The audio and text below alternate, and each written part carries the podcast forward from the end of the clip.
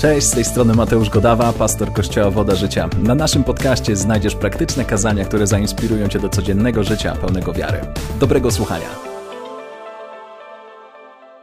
Kochani, wy jest, jesteście w wspaniałej serii na temat Bóg w rodzinie, w domu, w moim domu. Taki jest tytuł. Bóg w moim domu. I tak sobie pomyślałem, zastanawiałem się, jak ja mógłbym się tutaj dołożyć do tego, do tego tematu, bo to jest taki istotny dosyć temat. Ale pomyślałem sobie, że zajmę się chyba taką rzeczą, która jest jedna z najtrudniejszych. Z najtrudniejszych. To znaczy, gdybyśmy zastawili trzy, trzy takie obszary. Bóg, Kościół i rodzina.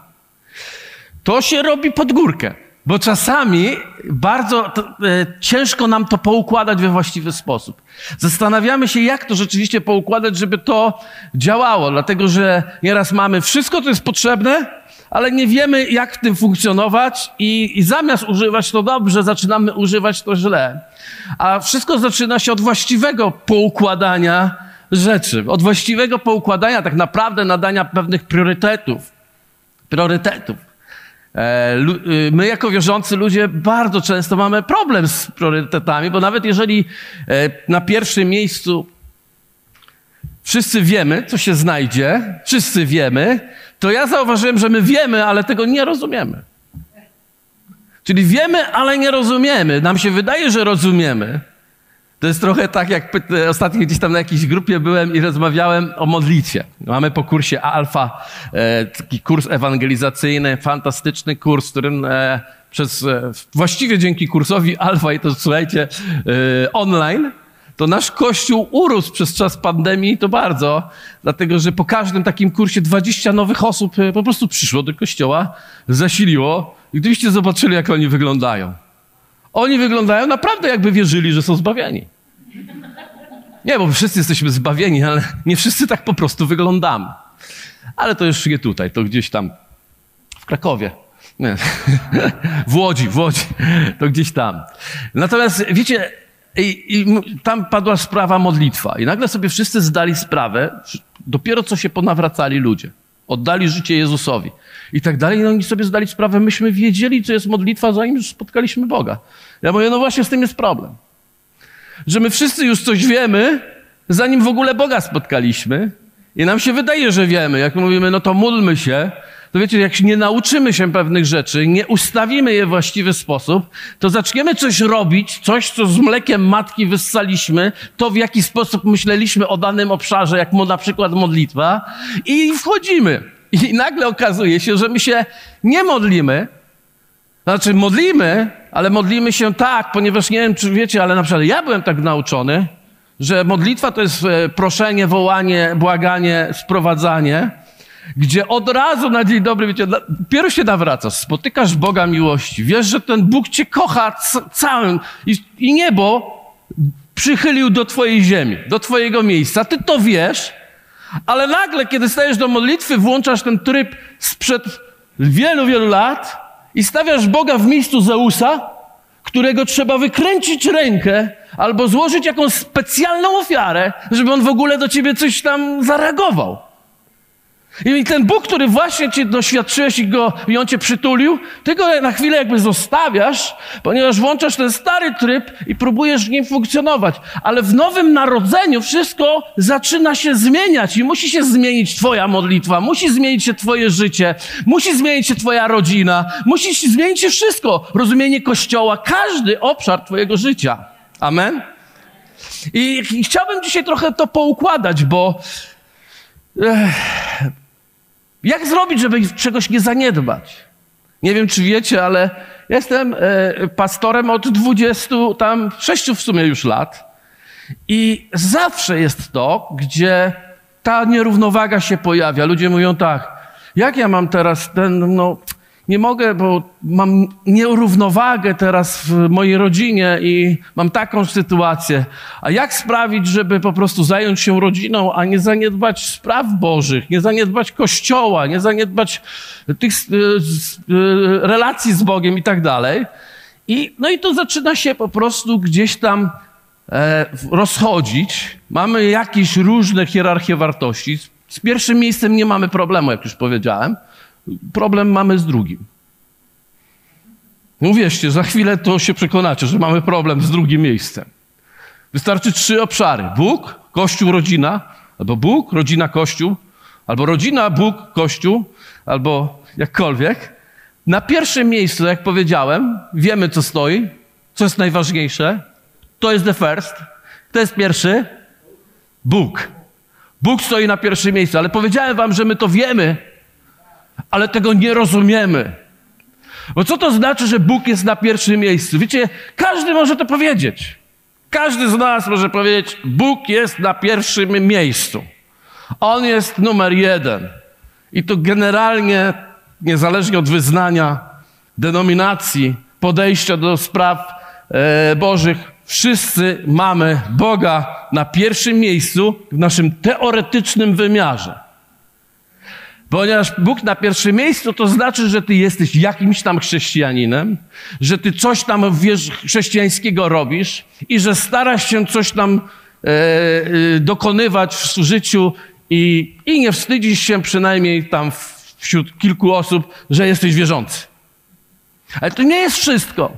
Dlatego, że Bóg na pierwszym miejscu w tym obszarze i w tym wymiarze, to, że Bóg jest pierwszy, to oznacza, że ty musisz z premedytacją ustawić się na sam koniec kolejki. Pierwszeństwo Boga nie określa to, jak On jest wielki, ponieważ my nie jesteśmy w stanie nic zrobić, żeby On był jeszcze większy, bo On jest największy. Pierwszeństwo Boga określa się zdolnością umniejszenia siebie, ale teraz mnie, tylko dobrze mnie zrozumcie. Nie chodzi mi o to, żebyś umniejszył swoje życie. Chodzi o to, żebyś poddał swoje życie. Czyli to jest zdolność poddania się pod Boży wpływ na Twoje życie. Więc numer jeden Bóg to nie oznacza to, że my e, go zaśpiewamy mu najgłośniej dzisiaj, bo on jest numer jeden. To oznacza, że my poddamy się pod niego całkowicie. W stu procentach. Ja się będę umniejszał, tak jak powiedział Jan Chrzciciel, a on będzie wzrastał. Ja będę się uniżał, a on będzie się wywyższał. Możesz go wywyższać, ale kiedy się nie uniżasz, to go nie wywyższasz, tylko śpiewasz. Dlatego, że on jest pierwszy, to znaczy ja się wycofuję w swoim egoizmie. Ja usuwam swój egoizm z mojego życia po to, żeby on był absolutnie pierwszy. Teraz uwaga, nawet jeśli będzie bolało. Nawet jeśli będzie bolało. I chcę wam powiedzieć, że tak naprawdę wszystko zaczyna się od tego. Wszystko zaczyna się od tego. Cała reszta to jest tylko skutek tego, jak w tym pierwszym punkcie poradziłeś sobie z poddaniem się Bogu. Więc powiem prowokacyjnie trochę. Na pierwszym miejscu, wiecie co stoi? Ty ze swoim poddawaniem się Bogu. Więc mówisz, Bóg na pierwszym miejscu, to mam nadzieję, że od razu myślisz, jak rozprawić się z sobą samym. Jak rozprawić się z sobą samym? Bo od całego poddania się Bogu wszystko się zaczyna. Kiedy Bóg stworzył świat, pamiętacie, początek cały, i umieścił tam człowieka, za chwilkę będziemy się bardziej to przyglądać, ale tam wszystko było doskonałe. Wszystko było eleganckie. I wszystko było, pracowało właściwie i było dobrze poukładane. Jedyną rzeczą, którą diabeł mógł zrobić i to mu się udało, to podpuścić człowieka, żeby się tak nie wycofywał stosunku do wpływu i autorytetu Boga i żeby zrobił, czy rzeczywiście Bóg powiedział, czy rzeczywiście wam nie pozwolił tutaj z niczego korzystać, czy to rzeczywiście tak było. Przecież Bóg wie, że jak wy to zrobicie, to będziecie jak On. I uderzyło w ten pierwszy obszar. Ja i Bóg. I wszystko zaczęło się sypać. Wszystko. Wszystko. Rodzina, miejsce, ta przestrzeń, którą Bóg uczynił, wszystko się sypnęło. Dlatego, kiedy Jezus przychodzi na świat, On wszystko odkręca na nowo i restauruje od początku. Restauruje od początku. Nie wiem, czy zauważyliście, ale kiedy On podchodzi do pierwszych uczniów, to cały start, widzicie ten start? O, cały start polega na tym, pójdź za mną. Wiecie, co oni zrobili? Zostawili swoją pracę. Ja wiem, że to się teraz wam nie spodoba. Zostawili swoje rodziny. Zostawili wszystko. I poszli za nim. Ktoś powie, to nie jest takie chyba chrześcijańskie. Tak? To nie jest takie chrześcijańskie. To zrobił Jezus. Na dzień dobry. I oczywiście, że nie po to, żeby wyrwać ich z ich życia, ale żeby ich na nowo posłać, ale nie możesz nic zrobić. Słuchajcie, jeżeli chcecie teraz popracować, Bóg w domu. Super! Rewelacja! Ale najpierw musisz się z tego wyrwać, żeby spotkać się z Nim i poddać Mu absolutnie całe życie, i dopiero wtedy możesz wrócić do domu i zdziwisz się, jak wiele różnych seminariów małżeńskich mógłbyś już opuścić, bo przyjdzie uzdrowienie. Ponieważ problem nie był w relacji, problem był w Twojej osobistym relacji z Bogiem, a nie w relacji z żoną, z dziećmi, z wujkiem, ciocią, babcią i czym, kimkolwiek. Wszystko zaczyna się układać od miejsca, kiedy ja zaczynam umierać na rzecz tego, kim On jest w moim własnym życiu. Bóg jest pierwszy. To ja poddaję się Jemu. I wiecie, ja wierzę w to, że wszystkie te obszary mogą pracować w sposób fantastyczny i w sposób dobry. I teraz popatrzcie, spróbujmy otworzyć sobie pierwszą Mojżeszową. Drugi rozdział od wersetu 7, 7, 8. Bardzo znane wersety. Ukształtował Pan Bóg człowieka z prochu ziemi i tchnął w noża jego dech życia. Wtedy stał się człowiek istotą żywą. Potem zasadził Pan Bóg ogród w Eden na wschodzie. Tam umieścił człowieka, którego stworzył. Więc najpierw Bóg tworzy człowieka i chcę, żebyście zobaczyli, jaki jest kod w ogóle życia. Najpierw tworzy człowieka, ulepił go z prochu ziemi i dał mu najcenniejszą rzecz, jaką mógł mu dać. Dał mu tchnienie własnego życia. Ożywił Adama.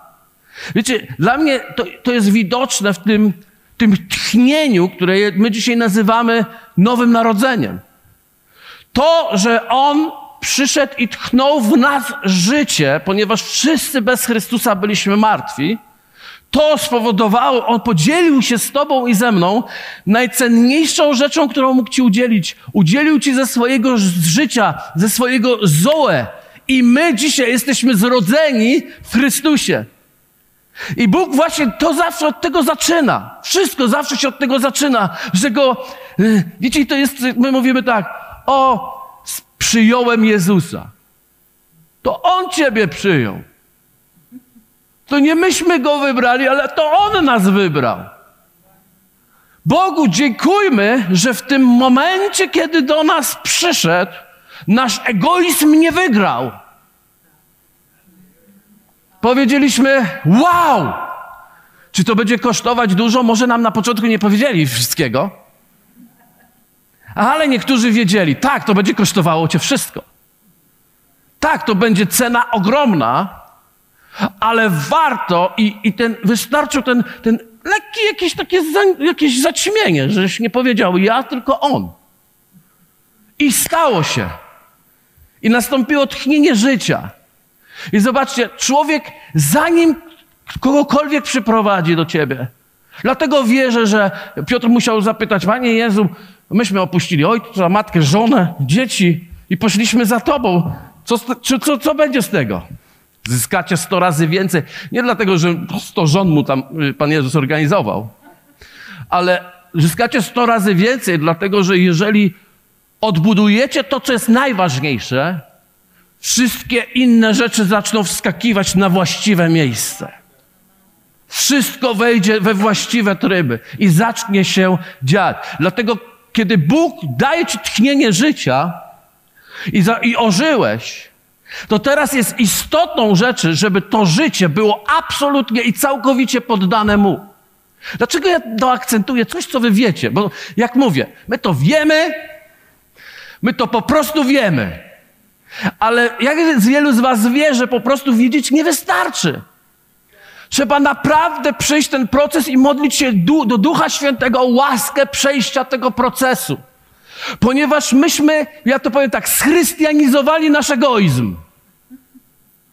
Schrystianizowali, ja mam, e, znaczy już świętej pamięci wujka w Ameryce, zawsze do niego jechałem. On od 50 lat był w Ameryce. A ponieważ był od 50 lat w Ameryce, to jego polski był taki, no wiecie, no ja myślę, że ja tak sobie... I, o, i miał taki problem, któregoś zaczyna ze mną rozmawiać i mówi tak, ja się tak modlę, żebyśmy pojechali do restauracji. No, modli się, żebyśmy pojechali do restauracji. Ja sobie tak myślę osobiście, że to chyba wystarczy, żebyśmy pojechali. Ale on idzie do auta, ja sobie idę, on się modli, do, żeby idąc do tej restauracji, siedliśmy do auta i siedzimy w restauracji i on mówi tak, a ja się tak modlę, że ja wezmę dzisiaj kurczaka. Boże, tak mój.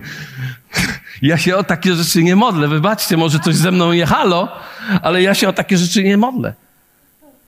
I potem dopiero po dłuższym czasie zrozumiałem, że mu się słówka pomyliły. I on na słowo myśl, ja myślę, to mówił, ja modlę się. I tak sobie pomyślałem później, wow.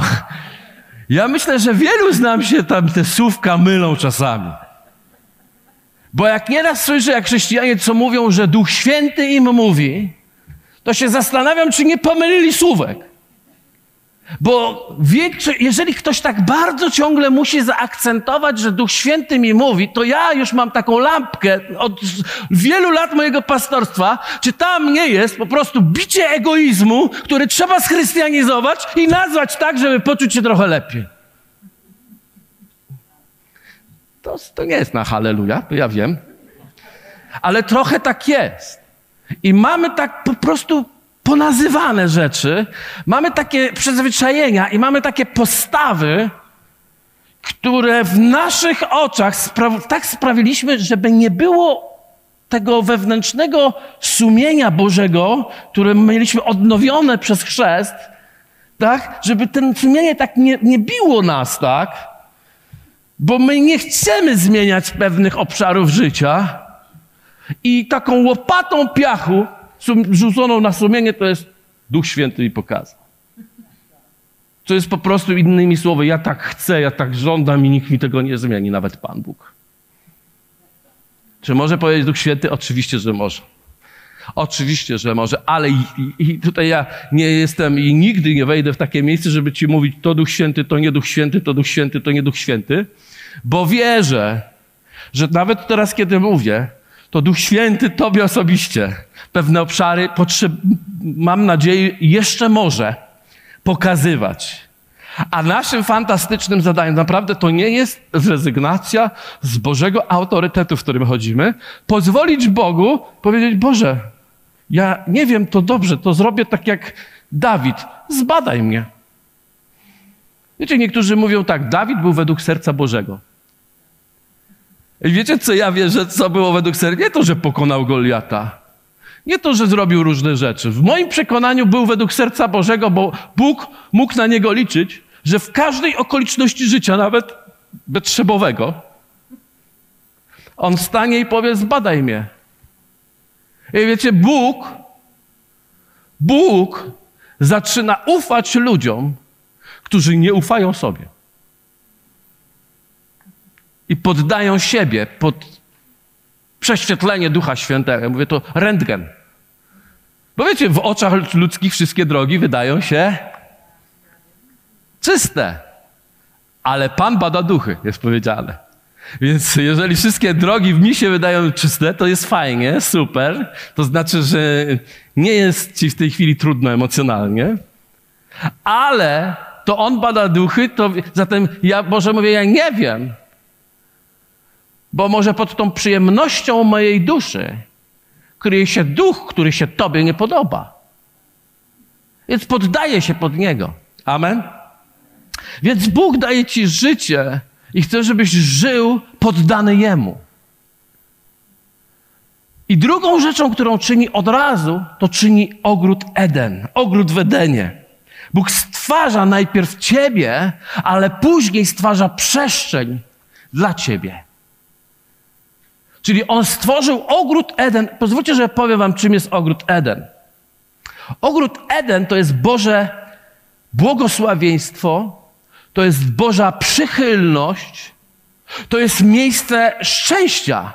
To było słowo błogosławieństwo w ogóle w hebrajskim i, i szczęście. To są te same słowa. Tam nie ma rozdzielenia, dlatego że w Bogu błogosławieństwo to jest bycie szczęśliwym, spełnionym, wypełnionym.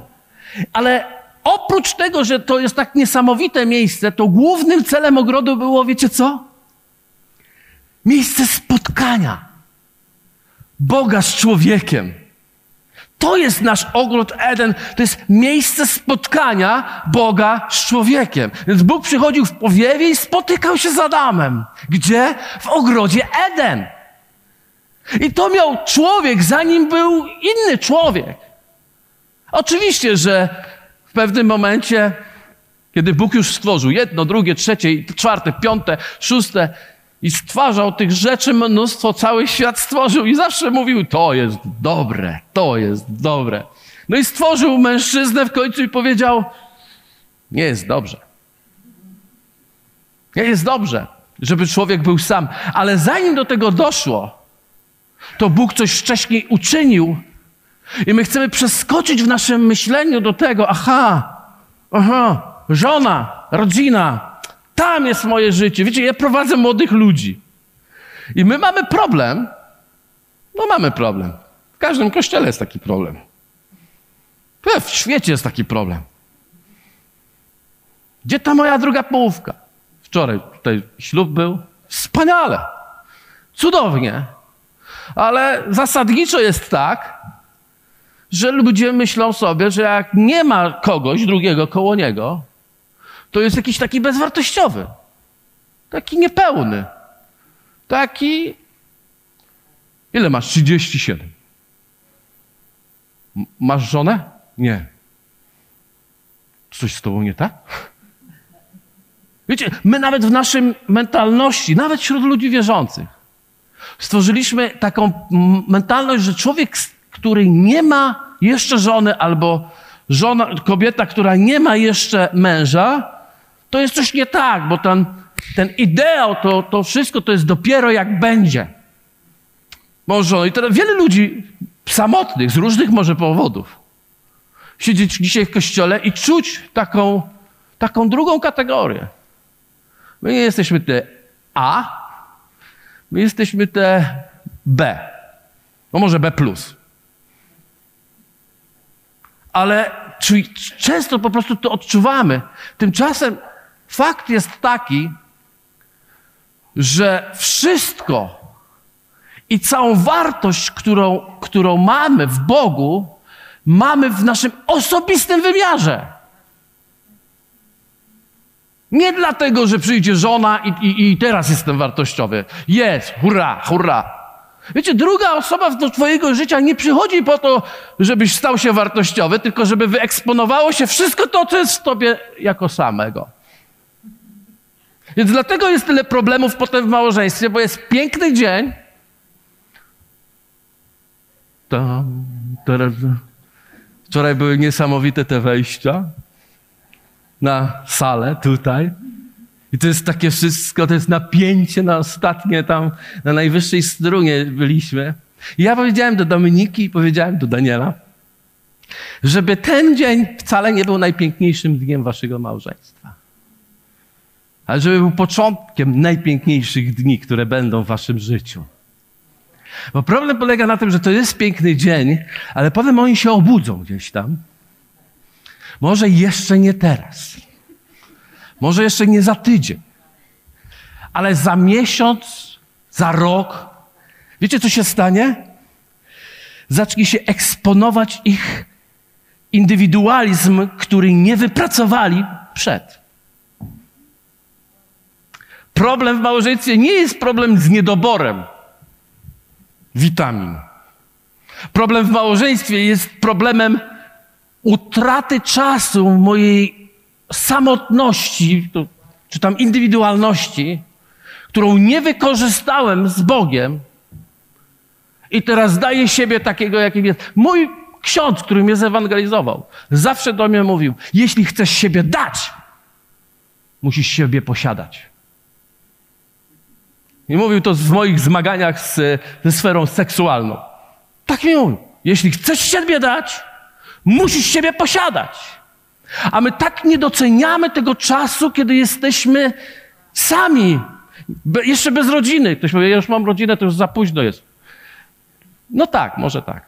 No, ale nie doceniamy tego czasu, kiedy jesteśmy sami, nie wypracowujemy to. Dzisiaj młodzi ludzie spędzają czas przed komputerami na przykład. Grają, grają, grają, grają. I my, rodzice to myślą sobie, no żeni się to, o, wyciągnie go z tego. Nic nie wyciągnie, wylezie to na zewnątrz, ale jego z tego nie wyciągnie, bo człowieka się z tego nie wyciąga. Człowiek z tego się uwalnia sam w swoim poddaniu się Bogiem. Dlatego naprawdę ten pierwszy punkt, ta pierwsza pozycja, ten pierwszy priorytet Bóg liczy się Twoją rezygnacją z grania w komputerze, siedzenia, swoim poddaniem się Bogu, odsunięcie rezygnacją z rzeczy, które dzisiaj świat Ci proponuje. Ktoś mówi, po co wszyscy się bawią? Przecież moi koledzy o, o, jakiś nienormalny jestem. Nie, jesteś normalny. Inwestujesz swoje bycie samemu bo któregoś dnia pojawi się druga osoba i módl się, żeby ona też już inwestowała w siebie, bo Biblia mówi, że tych dwoje stanie się jedno. Natomiast tych dwoje nie staje się jedno, ponieważ żeby stać się jedno, trzeba naprawdę nauczyć się rezygnować ze swojego. Tylko dwoje staje się dwoje, żeby się teraz być. Kiedyś zapytał Bacy, jeden mówi, czy Bacy mam się ożenić? A on mówi tak, kiedy wstaniesz rano, ona jest. Kiedy jesz śniadanie, ona jest. Wychodzisz z pracy, do pracy, ona jest. Wracasz z pracy, ona jest. Jesz obiad, ona jest. Chcesz pooglądać telewizor, ona jest. Coś wyjść do parku, ona jest. Idziesz na kolację, ona jest. Kładziesz się spać, ona jest. I co? Jesteś gotowy? To jeszcze chwilę zaczekam. Dlaczego? Dlatego, że tak jest. To jest piękny czas, ale inaczej niż ci się wydaje. To jest piękny czas, bo to jest nieprawdopodobny sezon przejścia do następnej klasy pracy nad Twoim egoizmem. Przecież jak stojecie na kobiety ślubnym, no piękne są te teksty. No, mm, będę z tobą kochał cię całe me życie, na dobre i na złe. Jak to ktoś kiedyś się pomylił i nie dopuszczę cię aż do śmierci. No, piękne one są, ale generalnie to jest umieranie. To jest powiedzenie tej drugiej osoby prosto w oczy, powiedzenie jej, ja już ci przebaczam wszystko, co narozrabiasz. Tak, to już jest to. Dlatego, że w Królestwie Bożym serce przebaczenia to nie jest takie serce, które mówi, no przebacz, przebacz i musisz chodzić na ileś spotkań, konferencji, aż w końcu uwolnisz to serce i powiesz, przebaczam. To jest nienormalne, to nie jest serce przebaczenia, to jest serce egoizmu, które nigdy nie poddało się pod panowanie Chrystusa, dlatego że panowanie Chrystusa to jest serce, które przebaczyło, zanim ktoś podpadł. Pamiętacie ojca, mówię ojca marnotrawnego, tego, ojca miłosiernego w synu marnotrawnym? Ilu z was, ilu z was identyfikuje się czasami z synem marnotrawnym?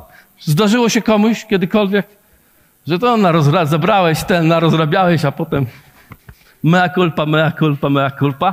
I my tak trochę rozumiemy chrześcijaństwo. Jako syn marnotrawny tak rozumiemy chrześcijaństwo. Czyli sobie tak trochę. Tada! A potem wrócimy i ojciec nam wróci wszystko z powrotem. Czy to jest prawda? Tak, to jest prawda. Problem jednak polega na tym, że w tej przypowieści, ta przypowieść, wiecie, jest do kogo mówiona? do uczonych w piśmie, ojców, do ojców. Dlatego ta przypowieść jest o akcent jest na ojcu, a nie na to, co porobił syn. Więc powiem ci tak, przez pierwsze pięć lat swojego chrześcijaństwa zestawiaj się z synem. Nie ma problemu. Pięć lat z synem, syn tak, tak, jest okej. Okay. Ale po pięciu latach chodzenia z Bogiem najwyższy czas zestawić się z ojcem. A jak jest ojciec? Czy nie zauważyliście, że ojciec nie ma tam sprawy przebaczenia, nieprzebaczenia. Ojciec przebaczył, zanim on wyszedł. I każdego dnia czekał, aż on wróci. I kiedy go zobaczył, podbiegł do niego, bo oni mieli takie sukienki, więc on musiał tak to, to pieluchę zrobić. Podbiegł do niego, rzucił mu się na szyję, ucałował go. I wcale nie będę sobie tam wyszykował, powiem, tyle y, zgrzeszyłem przeciwko Bogu. No to było perfidne. Nie wiem, czy widzicie, bo on tak najpierw myśli, ej, więcej najemników ma więcej mojego ojca niż ja dzisiaj. Ja tu z głodu ginę, a tyle ma. I mówi tak, pójdę do ojca mego i powiem, ja wiem, że wszyscy widzą tam pokutę, a ja tam wyrafinowanie widzę. Pójdę i powiem, zgrzeszyłem przeciwko Bogu, względem ciebie, nie jestem godzien nazywać się twoim synem, uczyń mnie choćby z najemników. Jaki jest cel tego? Głód jest przyczyną. Egoizm jest przyczyną. Naprawdę. To miłość ojca go rozwaliła przy tym spotkaniu. To jest prawda. Ale jego wcale postawa nie była aż taka fajna. Każdy głodny szuka. Jak trwoga? I tak mamy. To jest nasza cielesna, ludzka natura, ale ojciec czeka i przebacza. Więc to jest umieranie dla samego siebie. I, i Bóg powiedział, nie jest dobrze człowiekowi, gdy jest sam. 18 werset.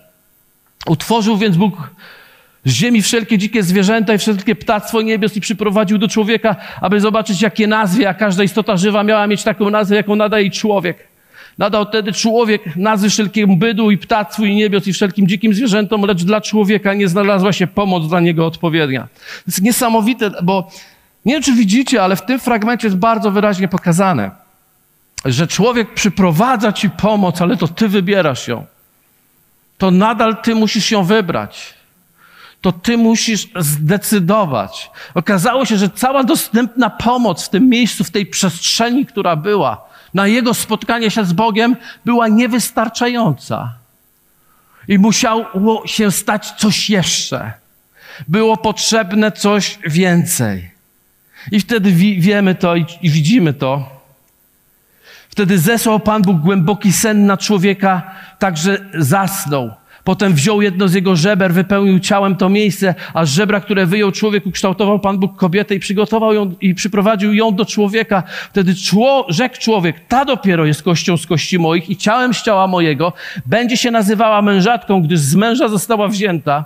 Dlatego opuści mąż ojca swego i matkę swoją i złączy się z żoną swoją i staną się jednym ciałem. Wiem, jak to pięknie brzmi, to jest wspaniała, fantastyczna, wręcz fantazy historia, ale pozwólcie, że wam pokażę pewną rzeczywistość. Kiedy Bóg, Bóg mówi, uczynię mu pomoc odpowiednią. Ja to już kiedyś tu mówiłem, ale powtórzę, to jest pomoc, słowo oznacza ezer, to jest e, hebrajskie słowo ezer, e, które oznacza nie pomoc kuchenną, czy pomoc e, sprzątającą, czy jakąś pomoc, chociaż też fajna, ale to słowo Ezer, to tam jest w ogóle Eliezer, to jest imię, które Mojżesz dał synowi, a oznaczało Bóg jest moją pomocą. Ta, ta pomoc to nie jest jak pomoc właśnie taka kuchenna, tylko to jest pomoc, którą w Biblii jeszcze tylko oprócz tego miejsca możemy znaleźć tylko i wyłącznie dotyczącą Boga, jak Bóg jest pomocą dla człowieka. Więc pomyśl sobie, jaką on jest dla, dla człowieka pomocą. On nie jest sprzątaczką, on nie jest kucharką, on nie jest, on nie. On jest pomocą ratującą życie. Bez tej nie można zafunkcjonować. Więc kiedy Bóg mówi, uczyńmy Ezer, to nie mówił o tym, żeby właśnie miał kucharkę, sprzątaczkę i tak dalej. On mówił o tym, żeby miał kogoś, kto pozwoli mu wyjść w jeszcze większą przestrzeń. I teraz uwaga, po co? Poddania się Bogu. Kogoś, kto wyekspon... Kto, kogoś, kto wyciągnie z niego to, czego on jeszcze nie widzi. I powiem wam, mam żonę od 20 prawie 9 lat. Nie ma lepszego specjalisty od wyciągnięcia ze mnie tego, czego ja w ogóle nie zauważałem. Ta zołzowatość jest od Pana. Ta dociekliwość jest od Pana. My jej nie zawsze lubimy. Ale zawsze ten drugi człowiek wyeksponuje z ciebie coś, czego ty nie widzisz, i to jest dar. Niestety nauczyliśmy się to nazywać przekleństwem, niedopasowaniem, innymi rzeczami i nie dajemy sobie rady i jest dzisiaj coraz więcej rozwodów. I wie, uwierzcie mi, statystycznie dogonimy kiedyś Amerykę, bo idziemy dokładnie w tym samym kierunku. A tam już jest 50% wśród chrześcijańskich małżeństw rozwodów. Mm. Niesamowite. I nie jest to kwestia niedopasowań, jest to kwestia niezgody na pracę nad sobą, ponieważ komfort żeśmy ustawili tak wysoko, że nawet mówimy Bóg, tak, na pierwszym miejscu, zaraz tuż po komforcie. Ja wiem, że to nie jest takie łatwe, co mówię, ale to jest bardzo prawdziwe. Z czym my się mierzymy? Z olbrzymami tego świata? Nie, z sobą samym. Najbardziej się mierzymy z sobą sam. Jesteś największym przeciwnikiem swojego życia. Z warowniami, które są w Twoim myśleniu, w Twoim umyśle, z tym się zderzamy. Ale mamy oręż do burzenia wszelkich warowni. I tym orężem jest Bo Bo Boża obecność. Tym orężem jest Słowo Boże. Tym orężem jest żona, mąż. Nawet dzieci, ludzie, kościół, wszystko jest orężem, więc, więc kiedy Bóg stworzył ciebie, stworzył cię do relacji z Bogiem, a dopiero później do relacji z drugim człowiekiem, który na, końcem końców jest po to, żeby, żeby wzmocnić i rozwinąć jeszcze bardziej Twoją relację z Bogiem. Dlatego jest powiedziane, i staną się, i dwoje było, a staną się jedno. To pięknie brzmi nawet na kartkach y, takich życzeniowych, zapraszających. Ale czy widzicie ten proces, ten ból z dwojgi, stawania się jedno? Możesz tam dwa serduszka, czy dwie obrączki, czy fruwającego gołąbka narysować jeszcze. Ale to nie zmienia faktu, że to jest ból, że to jest niezrozumienie często, że to jest zmaganie się. I wszyscy mówią, z tą kobietą albo z tym mężczyzną. Nie! Z sobą samym. Z sobą samym najbardziej, najbardziej i najwięcej z sobą samym. Dlatego, kiedy, kiedy, kiedy ja spotkałem się z Bogiem, zakochałem się w Nim i powiedziałem tak. Będę poddawał swoje życie Jemu. Całkowicie, całkowicie, całkowicie. Będę poddawał się Jemu. I kiedy poznałem Agnieszkę, dar od Boga, mój Ezer. I po sześciu latach chodzenia, ale mieliśmy 16 lat, jak się poznaliśmy. Po sześciu latach chciałem się z nią zaręczyć. Prosić ją o rękę. I powiedziałem to tak. Agnieszka, jest mały problem. Mam do wyboru dwie rzeczy. Albo zostanę zakonnikiem, albo znajdę żonę, która będzie moj, razem ze mną w służbie dla Boga, dlatego że oddam mu całe swoje życie. Tego jestem gotowy. Musisz pomyśleć, czy chcesz budować gniazdko domowe, czy królestwo Boże, bo ja chcę gniazdko, ognisko domowe przynosić do miejsca Bożego obecności i rozpalać je nawet kosztem naszego gniazdka domowego. Więc takie zaręczyny mieliśmy. I byłem gotowy iść na jezuitę. Miałem być jezuitą. No chwała Bogu, że Bóg wie, jak to najlepiej. Ale chcę, żebyście zobaczyli po serce. To rodzinę trzeba poddać Bogu, a nie Boga rodzinie. Dlatego ładne jest hasło Bóg w moim domu. Ale ja się pytam, czy czasem nie dom w naszym Bogu. I teraz to, czy tak naprawdę Kościół, to, czy Bóg jest na pierwszym miejscu, stanowi drugie miejsce. Ponieważ Jezus powiedział do swoich uczniów, których wyrwał najpierw ze swoich domów, powiedział tak: Zbuduję kościół mój, a bramy piekielne go nie przemogą. Więc największa manifestacja tego, czy należy do Boga, to jest manifestacja tego, czy buduję kościół, który nie należy do mnie, tylko właśnie do Boga. Bóg na pierwszym miejscu uzewnętrznia się w służeniu w Jego miejscu. Posadził Bóg człowieka do ogrodu i powiedział, będziesz go uprawiał i strzegł. I teraz, kiedy mówię, uczynię mu pomoc, to on uczynił mu pomoc do uprawiania jeszcze lepszego, lepiej ogrodu i strzeżenia go. Więc o, rodzina, żeby miała sens, o, ktoś mówi, jak ty tak możesz mówić, przecież zawsze ma sens. Posłuchajcie mnie. Rodzina, żeby miała sens, od początku musi być rodziną z przeznaczeniem. Jakim? Królewskim, Bożym. Więc jeśli przygotowujecie się chociażby tutaj do małżeństwa, zadajcie sobie pytanie, po co? Bo będzie już można? Na legalu? Nie. Po to, żeby wypełnić Jego wolę na ziemi.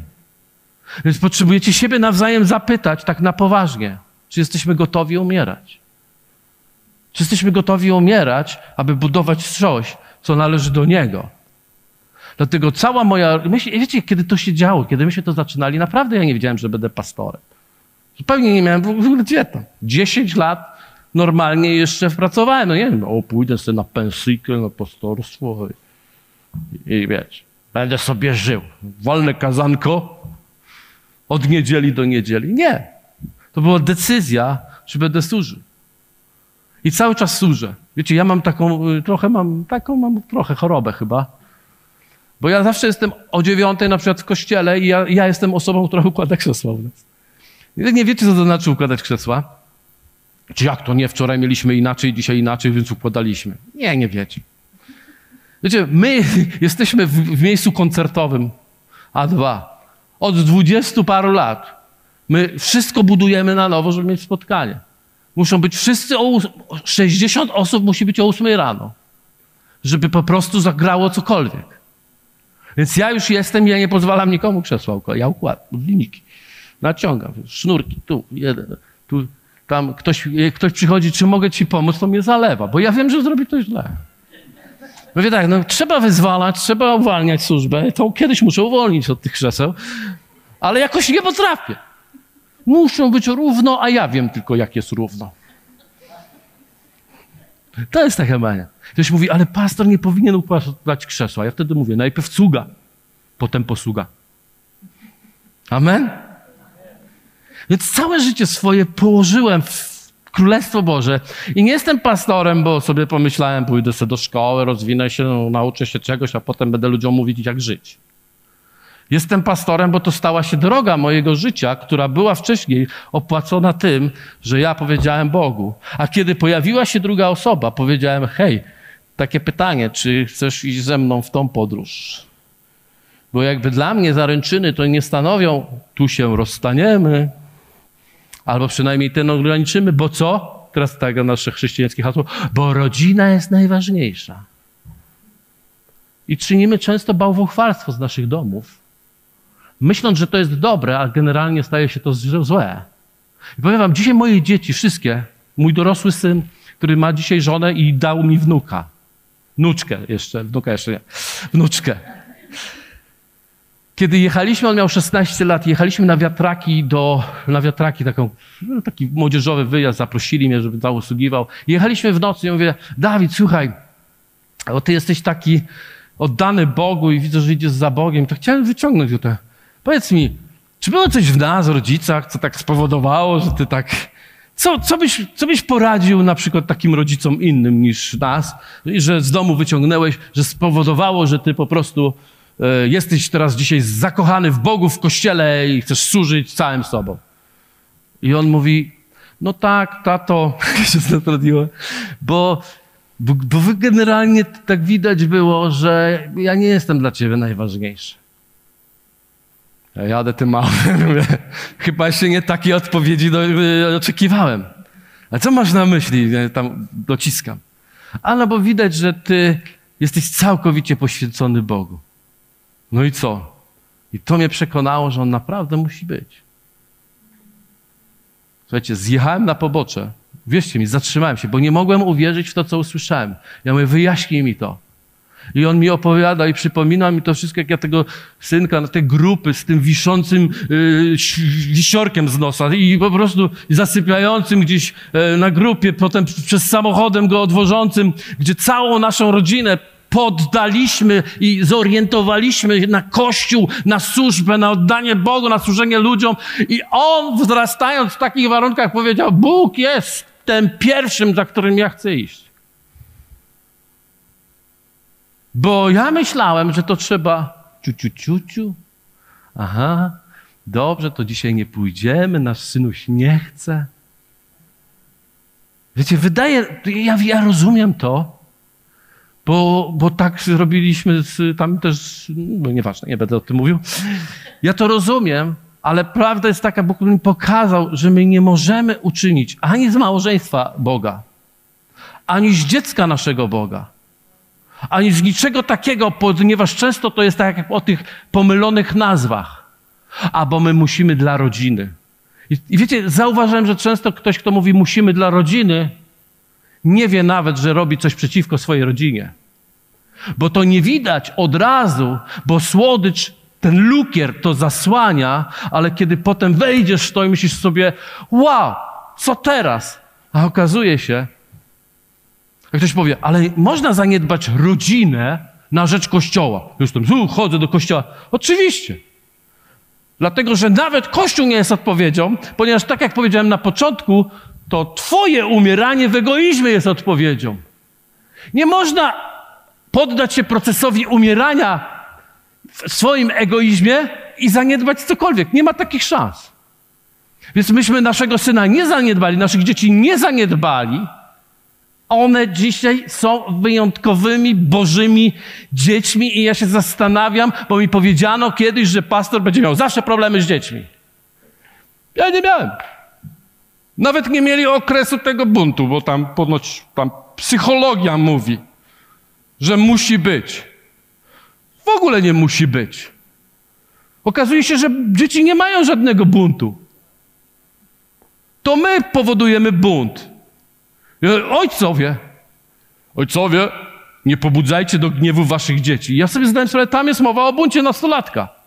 Ponieważ ojciec nie wie, co zrobić, to w tym okresie, którym się w nim coś dzieje, zaraz powiem co, zaczyna być przeciwny i sprawia, że ten nastolatek wstaje w buncie.